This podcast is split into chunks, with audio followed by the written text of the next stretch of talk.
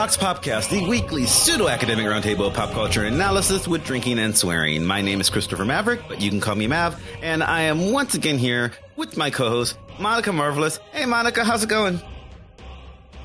Mav somehow it's still finals. I feel like it was finals the last time I was on the show and maybe the time before that too. Like I don't know how we're still going, but it's not it's not finals for me. My grade my grades are submitted. So, uh, okay, podcast time travel moment. So, I know some of our listeners listen to this show and my other show.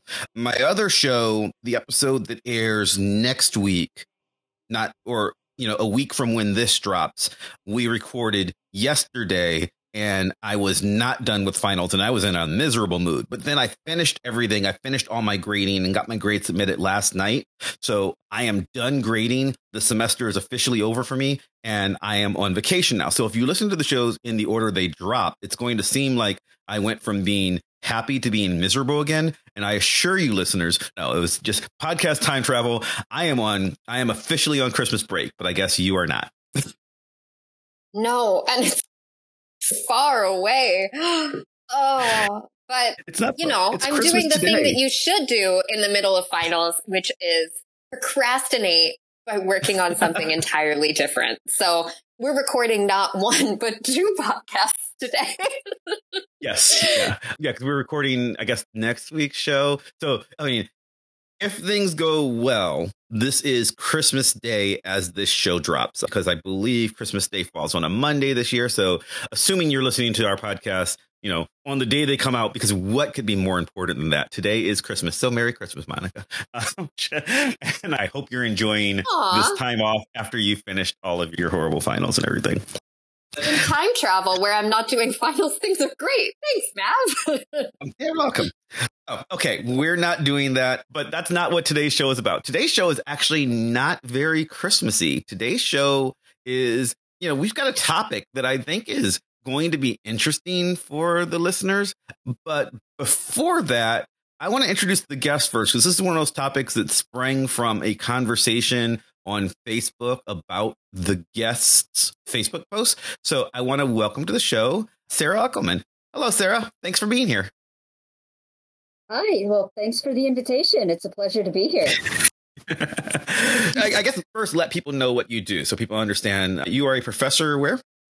At Durham University, which is up in the northeast of England. If uh, you aren't way up on your English geography, it's about halfway between London and Edinburgh and sort of near Newcastle. So if any of those ring a bell, roughly up in that area is where I am. I've been to two of them. I've been to Edinburgh and I've been to London. That doesn't help me been to those places Newcastle's worth a visit, but I wouldn't go out of your way to, to do Newcastle over London or something like that. Awesome. Well, anyway, uh, what is your research primarily in? What do you work on? Well, so I primarily work in formal logic. So I am in a department of philosophy, but I hesitate to call myself a philosopher, except for the times when I do. And so when I'm not doing logic, I'm really interested in what kind of academic philosophy has to say about the other aspect of my life, which is as a writer, reader, reviewer, and publisher of speculative fiction. So science mm-hmm. fiction, mm-hmm. fantasy, anything that kind of falls in that genre. So I read and write and consume and produce all of this stuff, but I'm also really interested in kind of the philosophical intersection. So, like, what does philosophy of fiction have to say about these sorts of things? And what are the problems that these sorts of fictions pose for traditional philosophical analyses? So, that's the sort of stuff I like to do. So I just point out the, the, last time we had a philosopher on the show, that would have been me and Monica, and we had an hour long discussion about MILF Island, I believe. correct, Monica? MILF Manor. What was his name? Show a reality show. Yeah. So this is not about. Wow. Yeah, huh? not about that. but it. All right, is, I'm leaving. this is a little different. This to work in some you know, some like Russell Wittgenstein fan fiction and you know that sort of stuff, but it, it will be hard to live up to that. to be honest, I will say even the premise of MILF Manor is hard to live up to within the actuality of MILF Manor. it's a yeah. bit of a letdown. So I do think, you know, this conversation maybe does have the, the competitive advantage in that it's likely to live up to the promise. I'm excited.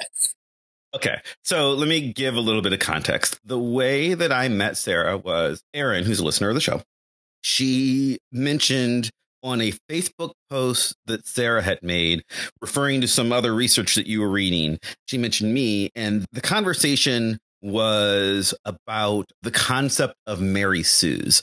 And this is something that I've written about. I've not published formally. I wrote a review of the movie the, the Force Awakens where I talked about Mary Sue's in depth with some of the criticism that was out. This is all the way back in 2015. The criticism of Rey and in the Force Awakens and my my take on the complaint at the time, which was, well, this character is just a Mary Sue. She's good in everything, blah, blah, blah, blah, blah. And I tried to not so much sidestep the sexism about it, but to sort of point it out by saying, okay, the truth is, and this was my take, yes, Rey is a Mary Sue. Do you know who else is?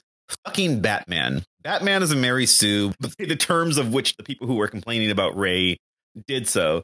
But then this has been an ongoing thing in um, fanfic studies. I know, basically from before then, and continues to, and it, it crosses over the ideas of gender and sexism and the way fiction works, and just like why does anybody even care? Like the entire, like what's the question of is there, you know, what is a Mary Sue? Is it bad? Does so and so count? You know, is it even bad to you know so the original claim was always well this person's just an author insert into this world which again Rey pretty much is yes the entire point of force awakens is j.j abrams saying i've enjoyed the star wars for my entire life i would like to have a piece of that and here's my character is awesome and she's going to be in this whole new thing so yes that's what she is is that bad eh, I don't know. It just seems like the kind of thing people would do if they were suddenly given the keys to Star Wars all of a sudden? I mean, quite frankly, James Bond is just cooler Ian Fleming, right? Like, yes, there's so. a very long literary history of being like, I can do this because I made it. Like, that is how agency of authorship works.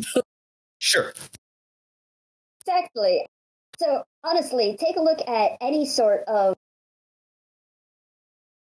novel or book or anywhere, and I challenge you to find something where the author hasn't inserted something of themselves into the book. This is why we write. We write because we have things to say, usually stemming from our own personal experiences. The characters that we bond with when we write are the characters that get to do the things that we don't get to do, or get to be the people that we don't get to be, or get to meet the people that we don't get to meet. So it, honestly, the, the charge of like, oh, that's just a Mary Sue. Well, as you say, find mm. me a mm-hmm. character who isn't, or you know, some book that doesn't have any character in it, that doesn't have some bit of self insertion. Mm. Why else would we write stories if we didn't want to kind of get this gratification? I'd say, particularly with, for lack of a better term, more geeky media, but action oriented anything like if it's escapism the person trying to escape is the author. So sure, you're going to be doing that. But also, I mean, let's be honest, a big part of what these characters are is, hey, what can I do with cool points, right? Like that's Luke Skywalker. Luke Skywalker is a doofus. He's an idiot in the world who just kind of stumbles into greatness, you know, and accomplishes things because he's the main character. Like so much of his life is, well, you know, of course he can beat Jabba because he's the main character. And of course he can destroy the Death Star because he's the main character. And of course he's not going to be killed by Darth Vader because he's the main character. He should Luke should die like 80 times throughout the course of the original trilogy and he just doesn't because he's got plot armor. So let me ask then, is there a place where we feel like there is a threshold of believability or like the amount of suspension of disbelief that you're allowed to have before things go from this is just a main character to setting off our Mary Sue alarms that perhaps isn't related to gender. And for oh, example, and Mav knows that I'm Mav knows that I'm going to bring this up because Mav has met me I'm going to argue that the biggest Mary Sue that ever lived is Vin Diesel in the Fast and Furious franchise in terms of people who just get to invent cool things that they wish that they could do, right? And arguably, that's all the reason that a lot of people make fun of those Fast and Furious movies. And that has nothing to do with gender because all of that has been built on this hyper masculinity of who Vin Diesel is, right? So, well, it has nothing to do with feminine, feminine gender. I mean, it has everything to do with gender, I would say. Yes. Yes. I suppose I should have put that as hmm. misogyny, right? So, yes. so the question becomes at what point do the Mary Sue accusations start flying? When it's a girl, basically. I mean, and I think that's what it comes down to, right? Like part of it's massive sexism because yeah, like Fast and Furious, which uh, if you've listened to the show, at least the two of us adore those movies, and I think Hannah's coming around. You know, she has like, no choice. Yeah, I, I got you, Hannah's boyfriend is a big fan as well. So, like, there are. I don't know what you want from this. It, these are not films that are supposed to be winning, you know, awards for deep high society art. That's not the point of the films that are being complained about Mary Sue's. So I think it matters. I mean, I think that you just enjoy stories that are about. Okay, so Vin Diesel's character is the plot of Fast and Furious three through now is so Dom kicks some ass. like that's it, right? It, there's nothing more to it, right? So it's great. Like, I guess I am thinking, I remember as a teen very into fan fiction. There used to be this thing that was called the, Mary Sue test. And it was essentially you had to add up the number of suspension of disbelief points that you were requiring your audience to adhere to. And if there were too many points, then maybe you had written a Mary Sue and you would get points for things like everyone else in the world has a normal uh, anglophone name and your character is named something like midnight or lavender right? And but it was criteria were not explicitly like gendered right? At least within the confines of what i remember about this test. Mm. and so that's why i'm so interested as to then why it gets co-opted to then be a policing of perhaps more so female behavior than male behavior because a lot of fantasy and speculative fiction is very anchored on this idea of there being a chosen person, which is a very primary, like Mary Sue alarm, right? Mm-hmm. So I, I've got some thoughts on this. Mm-hmm. And it has to do with kind of you know, what is it that the chosen one, the chosen person, is expected to do? If you look at some of the really kind of classic science fiction, fantasy, quest type things, there's a lot of weapons involved of some sort. You know, you need to be able to hunt or to track or to shoot or to fight or to fly or something like this. And these are the, you know, you might say these are just skills that the chosen one needs to have, but these are very male coded sorts of skills. And so mm-hmm. if you then have, you know, a woman who needs to occupy this space, well, he's going to need these skills. But the reason that these skills are male coded means that you have to give some sort of explanation or some sort of reason why this woman is the exception. So, you know, why is it that this, you know, you know, high fantasy, medieval European esque princess. Why is it that she knows how to fight? I well, you have to have the story that her father always wanted a son and never had one. He only had this daughter, and so he raised her as if she were a boy. And you see that sort of you know explanation given but i think it, this is partly why there is so much of the kind of sexist dimension to purpose of being of Mary Sue. You know, when this is being used in this pejorative way, because as we say, even if you know the chosen one could be anybody, when you put a girl into the role that is normally boy coded, then you've got exceptionalism. Hmm. And I, I wonder, I think there might be a little bit of rejection that people have of noticing that there are exceptional female characters because for so long there were so few, you know, in dominant pop culture media. Obviously, you know, I, I will invoke Hannah, Hannah, who couldn't be here today, and point out that certainly there were, you know, going back forever, you know, Jane Austen is an author, right? And she has many female protagonists, but they're not viewed as in the same light as a Luke Skywalker. So I think what ends up happening is you have a story like, say, Harry Potter, where the entire premise of the franchise is there's this one kid who is magic and the chosen one and will save us all. Like that's what Harry's point is to be. But then if you notice while you read the books, he is heavily flawed. He's kind of stupid in the beginning and bad at things and he sort of happens into things. He doesn't really know what's going on. And who's the competent one? The competent one's Hermione. And through through especially through the early books, she you know, Ron and Harry just rely on her to save them pretty much constantly. Harry can't pass, cast a spell straight for like the first three books. So I think that, you know, that fact that, oh, well, the person who's good is a girl, not a boy, I think stuck out in some people's minds, you know, for misogyny reasons, right? Because I don't feel like most of the people who, like Hermione, I would say there's a point in that, like, her character trait is that she's good at everything. Again, like Batman. But I don't think that people do that with other characters who are necessarily good at everything. And I think people apply the Mary Sue label to characters, to female characters who aren't good at everything, like Katniss Everdeen, who is actually not really a Mary Sue at all. She's almost she's Indiana Jones. She's almost inconsequential to her entire narrative, right? Like she she is she happens through that world and the plot happens around her. So I don't think she's a Mary Sue at all, but she's called that all the time. And she's deeply flawed. So then are you saying that a Mary Sue has to be good at things? Is that um, something that would end up on your Mary Sue test?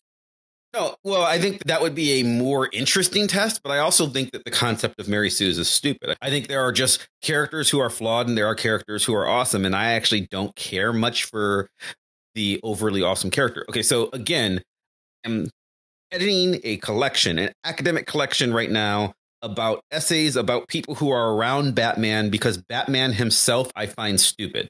Right? Like I think Batman is boring because he's too good and I'd rather hear a story about you know, Damian or Tim or Stephanie or Oracle. Like I'd rather hear about any of the flawed people around Bruce than listen to a story about Bruce himself until the Tom King era because I don't want my Batman to be perfect. So for me, that's the distinction. But I think for most people, even if they don't want to admit it, the distinction is this one's a boy and this one's a girl.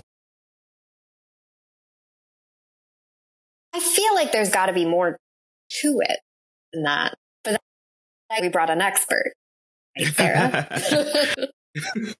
well, so, what particularly interested me in you know, this article that you know, st- sprung up this Facebook post is something from the California Law Review. So it's by two lawyers. that was interesting. At, oh yeah, this was not where I expected to find a discussion of Mary Sue's and kind of their some.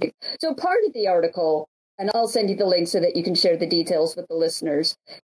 Part of the article is you know copyright and things, and I'm not a lawyer. I don't want to kind of engage with any of that. But the part that I found particularly interesting was that they're arguing for a really positive view about the use of Mary Sue's as methods of cultural destabilization is the phrase that they mm. use. This idea, so you know, and it's not just about you know women, but as they say, literature, media, life tend to stereotype.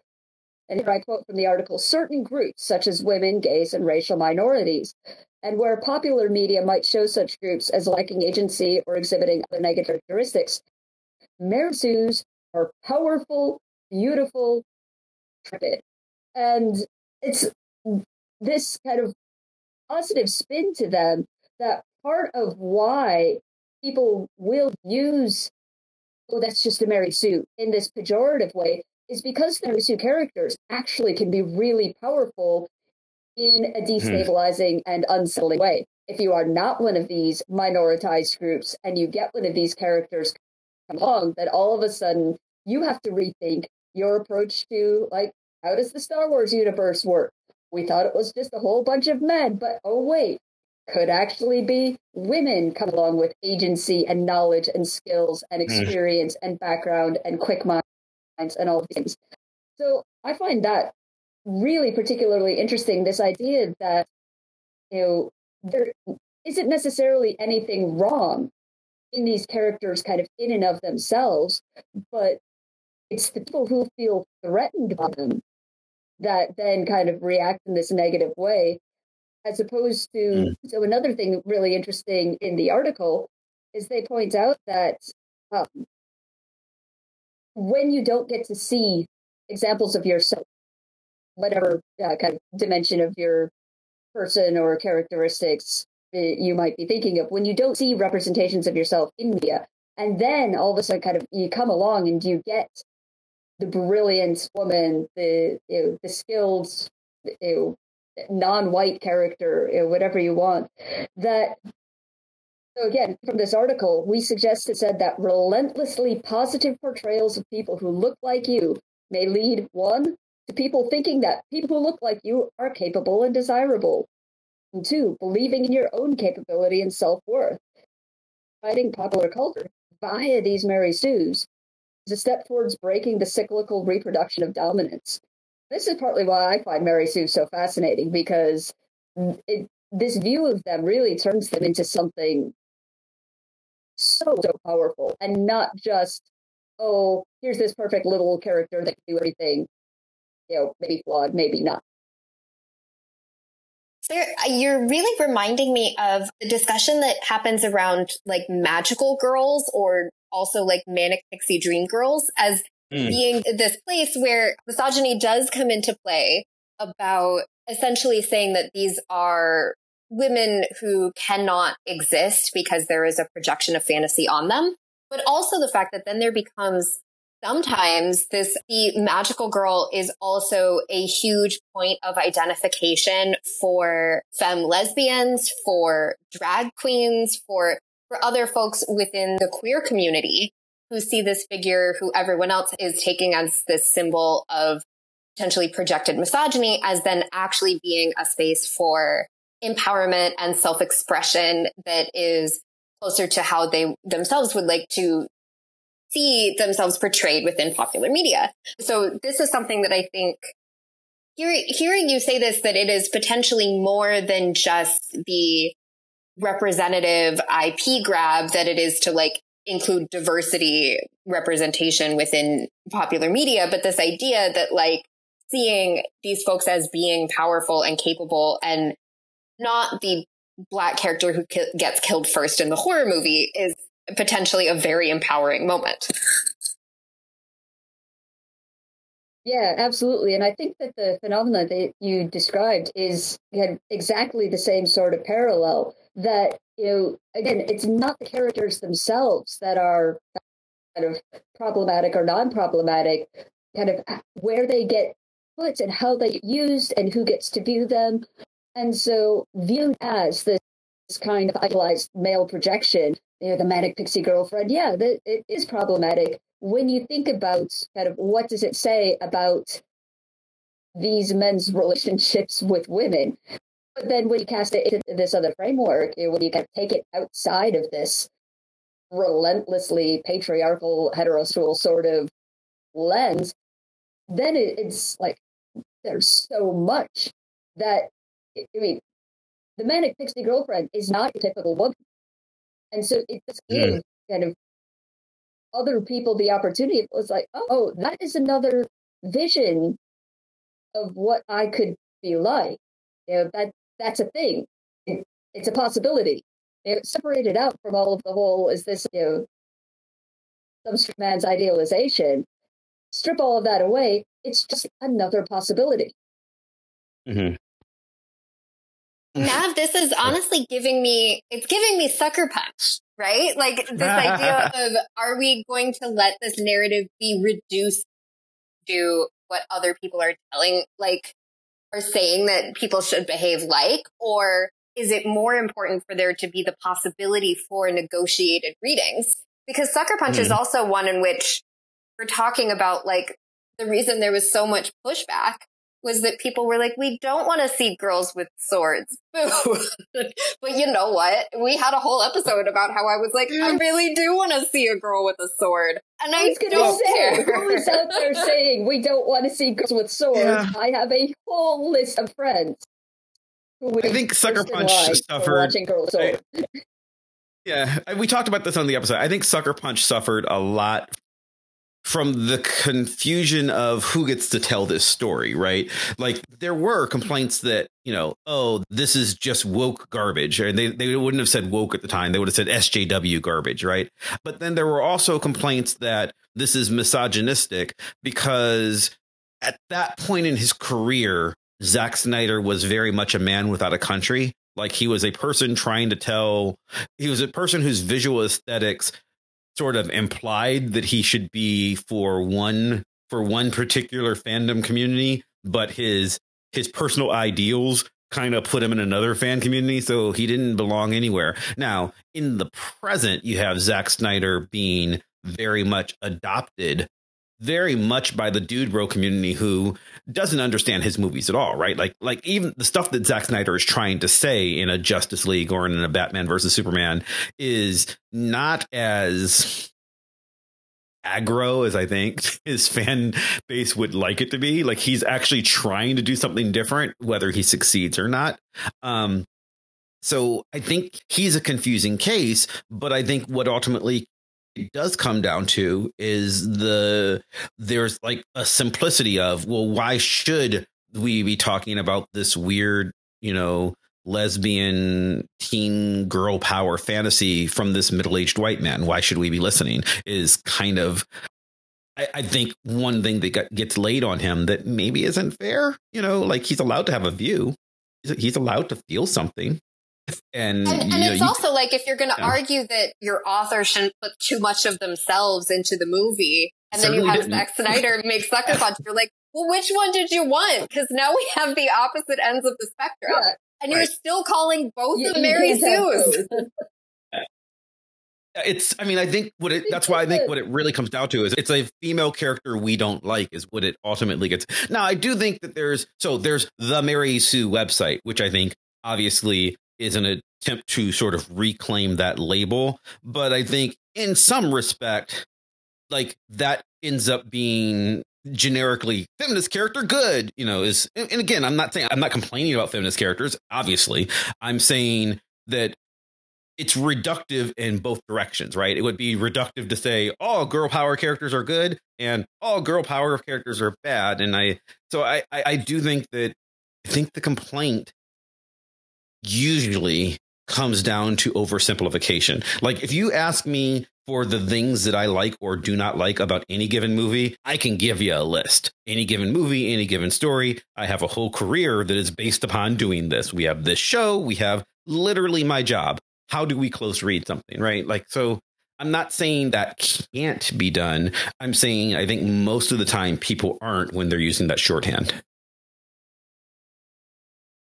if I can kind of bring in some of my philosophical research and the reason why I came across Please. this particularly interesting paper in the first place is working on paper where I argue that fiction writing, so the process of actually sitting down and writing stories, generally speculative fiction, because that's what I experience with, that this is itself a genuine and novel philosophical methodology and that this is a way that we can use to kind of explore philosophical questions and come to novel ideas and answers. I mean, more than just reading the fiction, but the process of writing it. And I like to draw kind of comparisons between the way that stories built and structured and the way that philosophy journal articles get built and structured. It's all centering around this kind of notion of argument. And the reason that I needed to say something in this paper about Mary Sue's is because what I wanted to argue is that it's not necessarily, again, about the character, but it's how they are used and where they get placed and how they are introduced. Because if you are writing your philosophical paper, and as soon as you encounter an objection, you pull some philosopher out of your hat and say, "Oh, look, I'm going to invoke David Lewis's possible worlds theory as my response to this objection." People are going to go like, "Wait a minute, where did this come from?"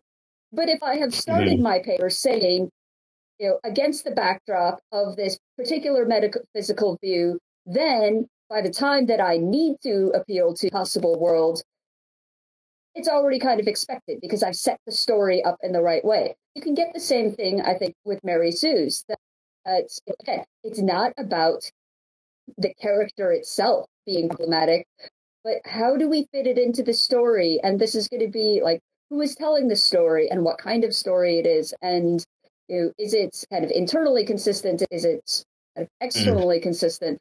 So all of these things are kind of, as you say, ways in which we can bring the nuance back and you know go on beyond just you know Mary Sue good, Mary Sue bad. that really there's a lot more to it than this. So we've definitely brought up that the speculative is capable of helping us work through things is a great tool for problem solving. One of the things that I study to throw my cards on the table is speculative design when it comes to fashion and garment and textiles and materials and the ways in which our projections about what utopias look like are going to help us figure out how to design our futures, right? And there's lots of research that is this idea of the more we think through the what ifs, the more we are actually scientifically able to come up with concrete ways to implement those what ifs into reality. But then also sometimes the speculative, when you talk about something that is like an impossible future, is also still serving a purpose because it can be catharsis for, for a group of people that can't have that speculative future, but want to think about what it might be like, right? And that's something that we sort of run into with the, the intersection of things like Afrofuturism and, and philosophy of, um, of these what ifs of the impossible possibilities. And so I wonder, we are obviously working through the speculative of like, what if um, minorities were allowed to be awesome um, and are celebrated for their awesomeness? But what else are we able to like gain or able to create or able to produce from Mary Sues? What problem did they solve? I was just going to say the one major thing that they solve is people like me doing things mm-hmm. I want to do. You representation. And yeah, it might not be the best kind of representation because it's open to the more pejorative charges. But the more that we the more that we see this kind of representation, the more normalized it get, and then the harder it becomes to say, "Oh, oh this one special character that has all of the relevant properties and can do everything well and has all of the education and training that she needs." And when it, if you see loads and loads of these, they stop becoming noteworthy. It's become ordinary, and then it's just ordinary that when minorities, whatever, can go out and do things.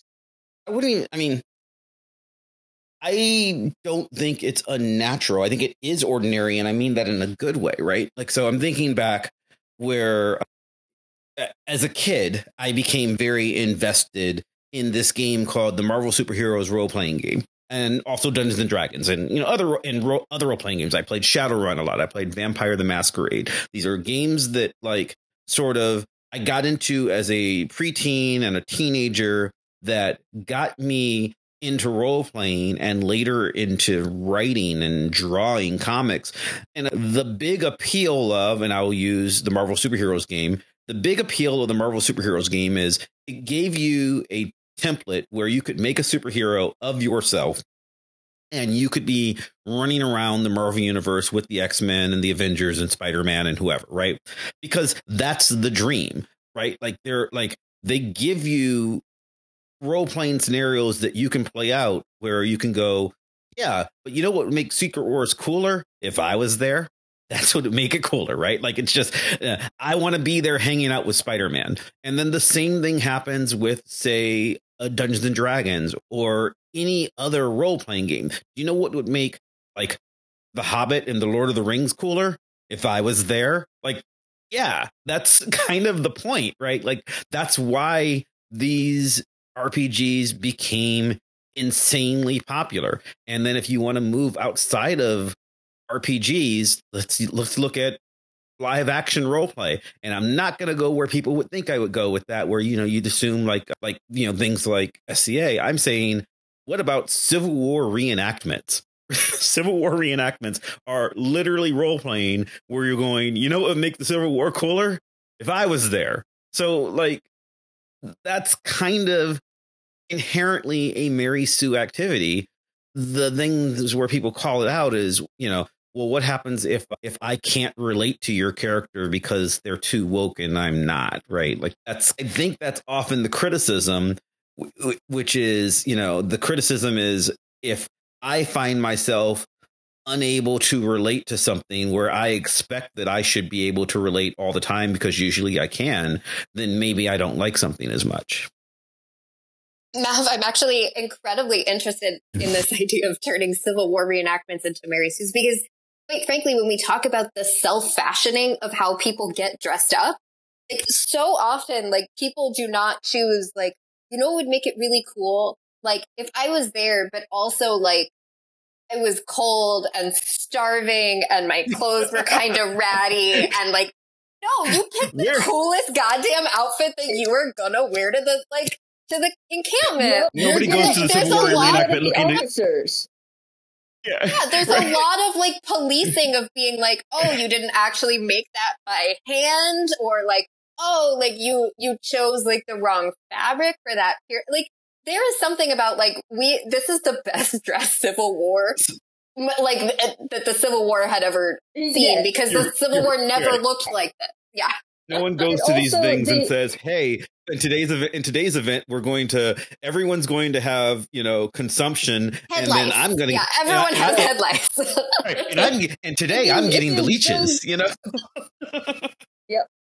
If you go to any of these reenactment things, you're always going to see reenactments of middle and upper classes. No one turns up and says, I'm the leper.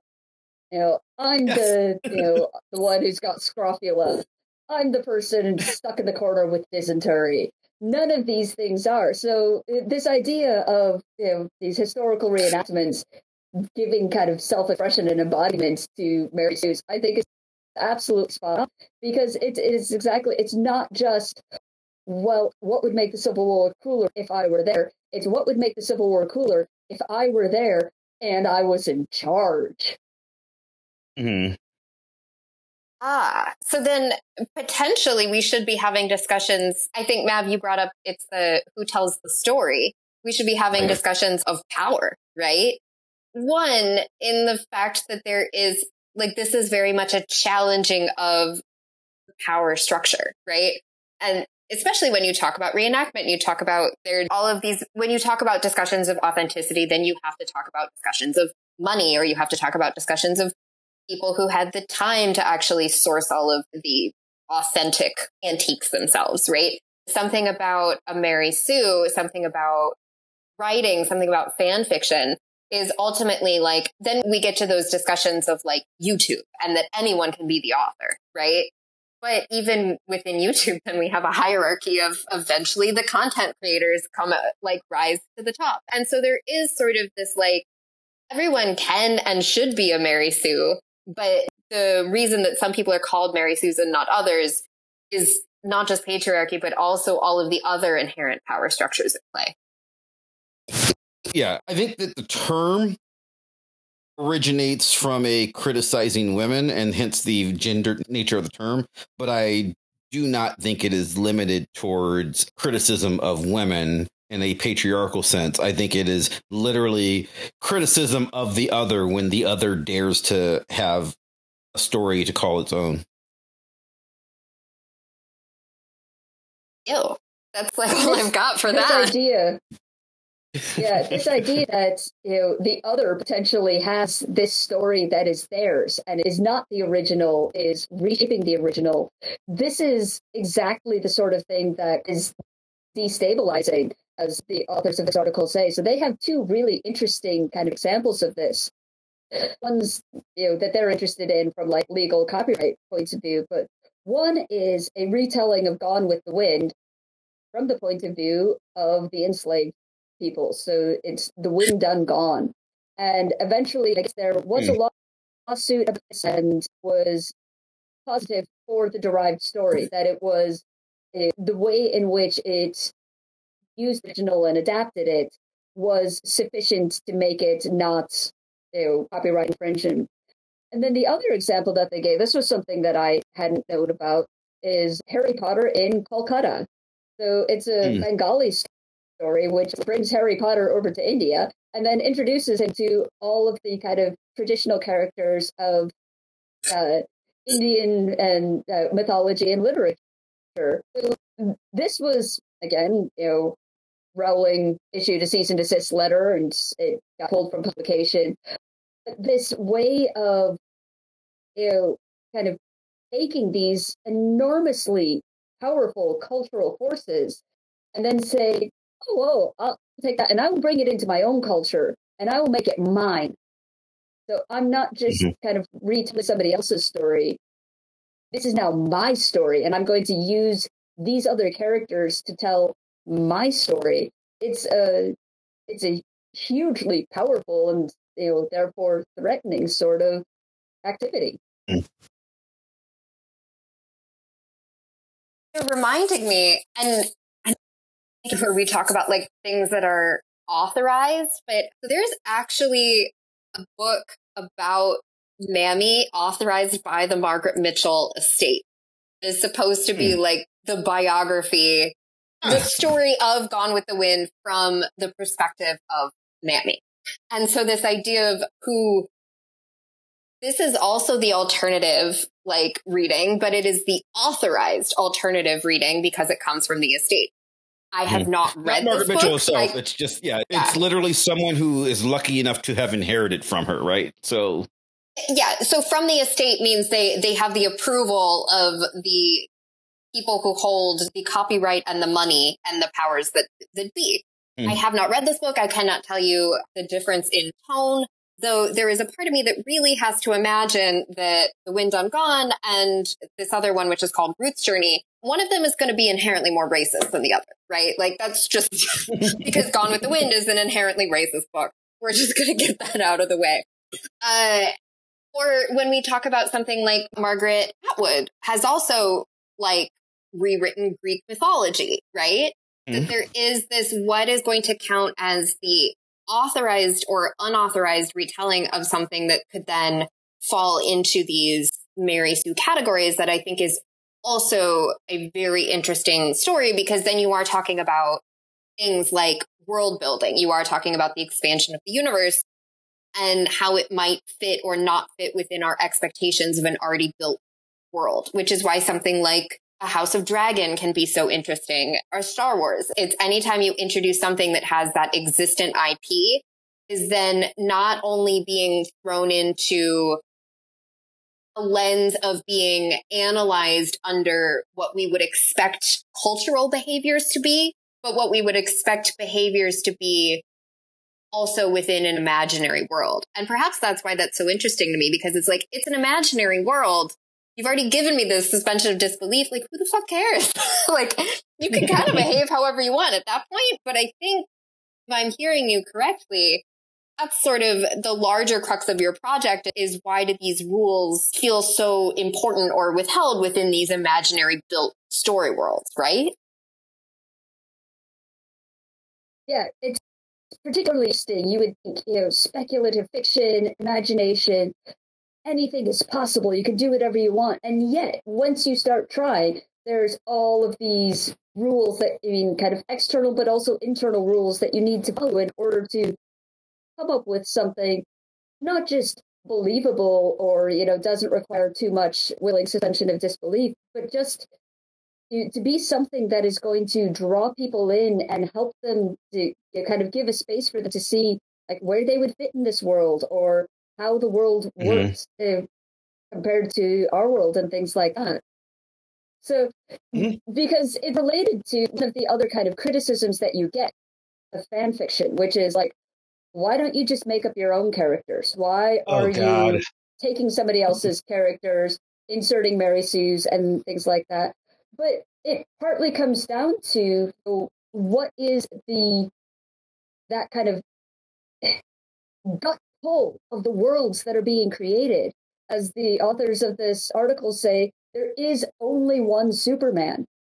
Parodic social mm-hmm. commentary gathers its unique power because of its use of cultural icons.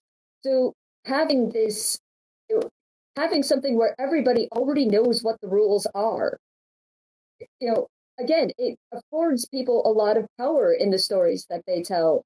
If you tell the same story, it, like Harry Potter in Kolkata, if it had been just some other random Western European magic mm-hmm. boy who came to India, it would not have anywhere near the same sort of cultural significance as it would. Right. It's like, oh, it's Harry Potter who is coming and finding out all about Bengali history and myth and literature and things like that. So it, it does come, you know, this idea of, you know, the rules that stories have to follow and the rules that people know they're following all these things are they're all linked together. Right. There's a there's this weird thing with adaptation theory, and this first off, you have to like sort of realize that very few ideas are original, right? Like, is Harry Potter original? No. Like, literally, if you want to read the academic discourse around, you know, how much of Harry Potter was quote unquote stolen, I, you know, and I, which I think is unfair to Rowling, who I don't really care to be all that fair to. It is certainly inspired by a lot of classic myth. She would say that, but it's also a fairly generic, you know, generic loser becomes the chosen one style story. That's the point of it, right? So it's not original to begin with. And then to the point that you're making, sure, we could do an original story, but a very valid thing that people do is let me give my take on X in order to say why, right? Like, like there is a lot of, okay, I'm going to take my swing at Little Red Riding Hood. Okay, I'm going to take my swing at Hercules. Okay, I'm going to take my swing at, you know, whatever. I mean, even Star Wars. Star Wars is in the words of the creator, in the words of George Lucas, Star Wars is his attempt to steal from Kurosawa. Like that's what he was doing. And to create a instantiation of Joseph Campbell's monomyth, right? Like he was not doing original concept. So sometimes you want to tell a story by saying, let me do my Superman or let me do my Harry Potter or or whatever, right? So so I find it really weird where people get precious of it because what it seems like you're doing when you're like, well, why don't you do why don't you do your own original character?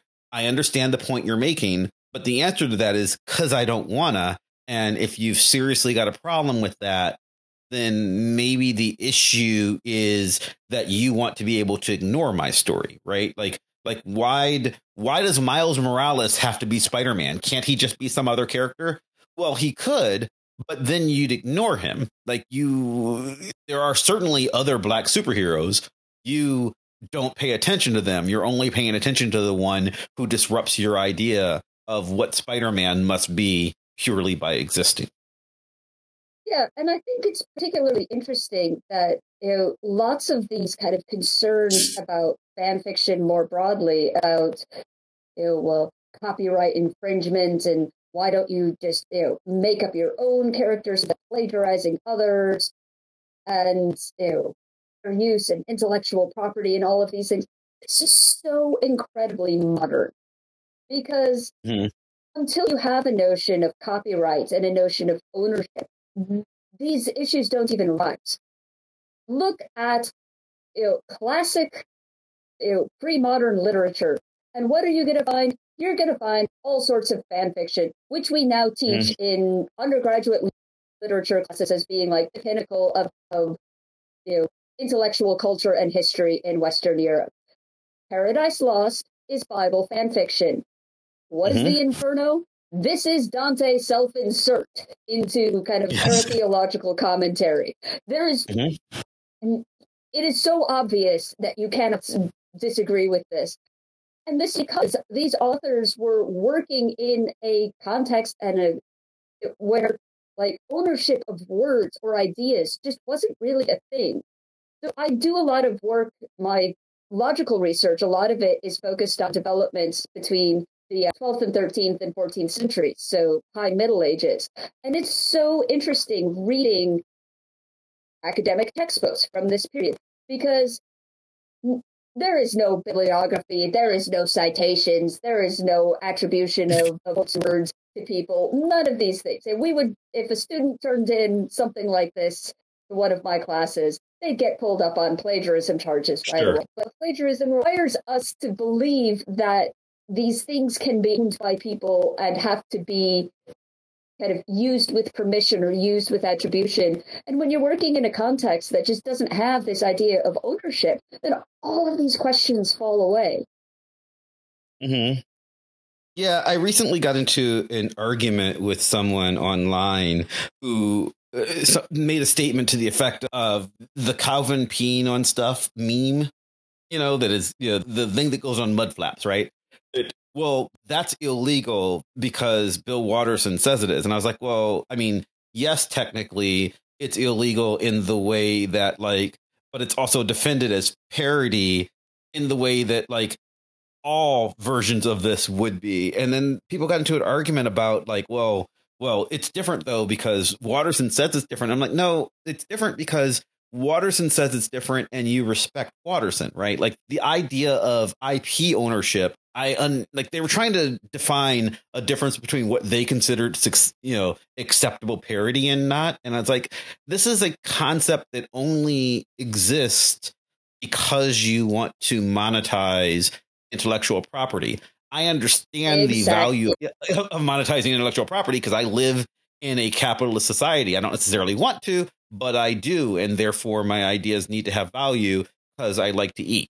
Like that's, but that's, but the concept of ownership, the one that I usually teach when I'm doing this is I teach Romeo and Juliet a lot because kids will often say, well, they don't like this version of Romeo and Juliet because this is just a play on Romeo and Juliet, and this is you know a copy, and uh, you know it's like yeah, but Romeo and Juliet, the thing that you think of as the original Shakespeare's version is actually him directly adapting a poem called The Tragical History of Romeo and Juliet and a, by Arthur Brooks, which was in turn an adaptation of a work, which was in turn an adaptation of a work. Shakespeare didn't invent those characters, and no one in his time thought he did. He was essentially doing an MCU adaptation. Like that's what now it's the one I mean, that we remember and treat like it's magical. but like books or yes, a lot yes. of his plays are, and I think my favorite part of Romeo and Juliet is that it's also, if you go back far enough, just Pyramus and Thisbe. And Pyramus and Thisbe is literally the play that they are all performing in A Midsummer yeah. Night's Dream. Like, the dude is not yeah. trying to hide that he is no. ripping anything no. off. That's no. what they want him to do. They are literally like, hey, you know this classic fairy tale? Could you make it into a play for us? That's what they've been asked. Yep. It's when, like, when we make a live action Disney. No one wants mm-hmm. it to be different. We know what it is. You'd actually be upset if it was different. And we are. it is different. Yeah, that's when it goes wrong. Change it too much and we're not going to like it. And Shakespeare knew he was doing that. That's why it's a weird, like the weird 21st century, not even purity, 21st century this is the way that things should be because we, the internet, have decided in our high and mightiness that this is the thing that we're going to bless, sort of creates these problems um, in a weird. I mean, I know it's an, an academic argument, pseudo academic argument with drinking and swearing, but uh, but it isn't. It is the argument in and of itself is academic.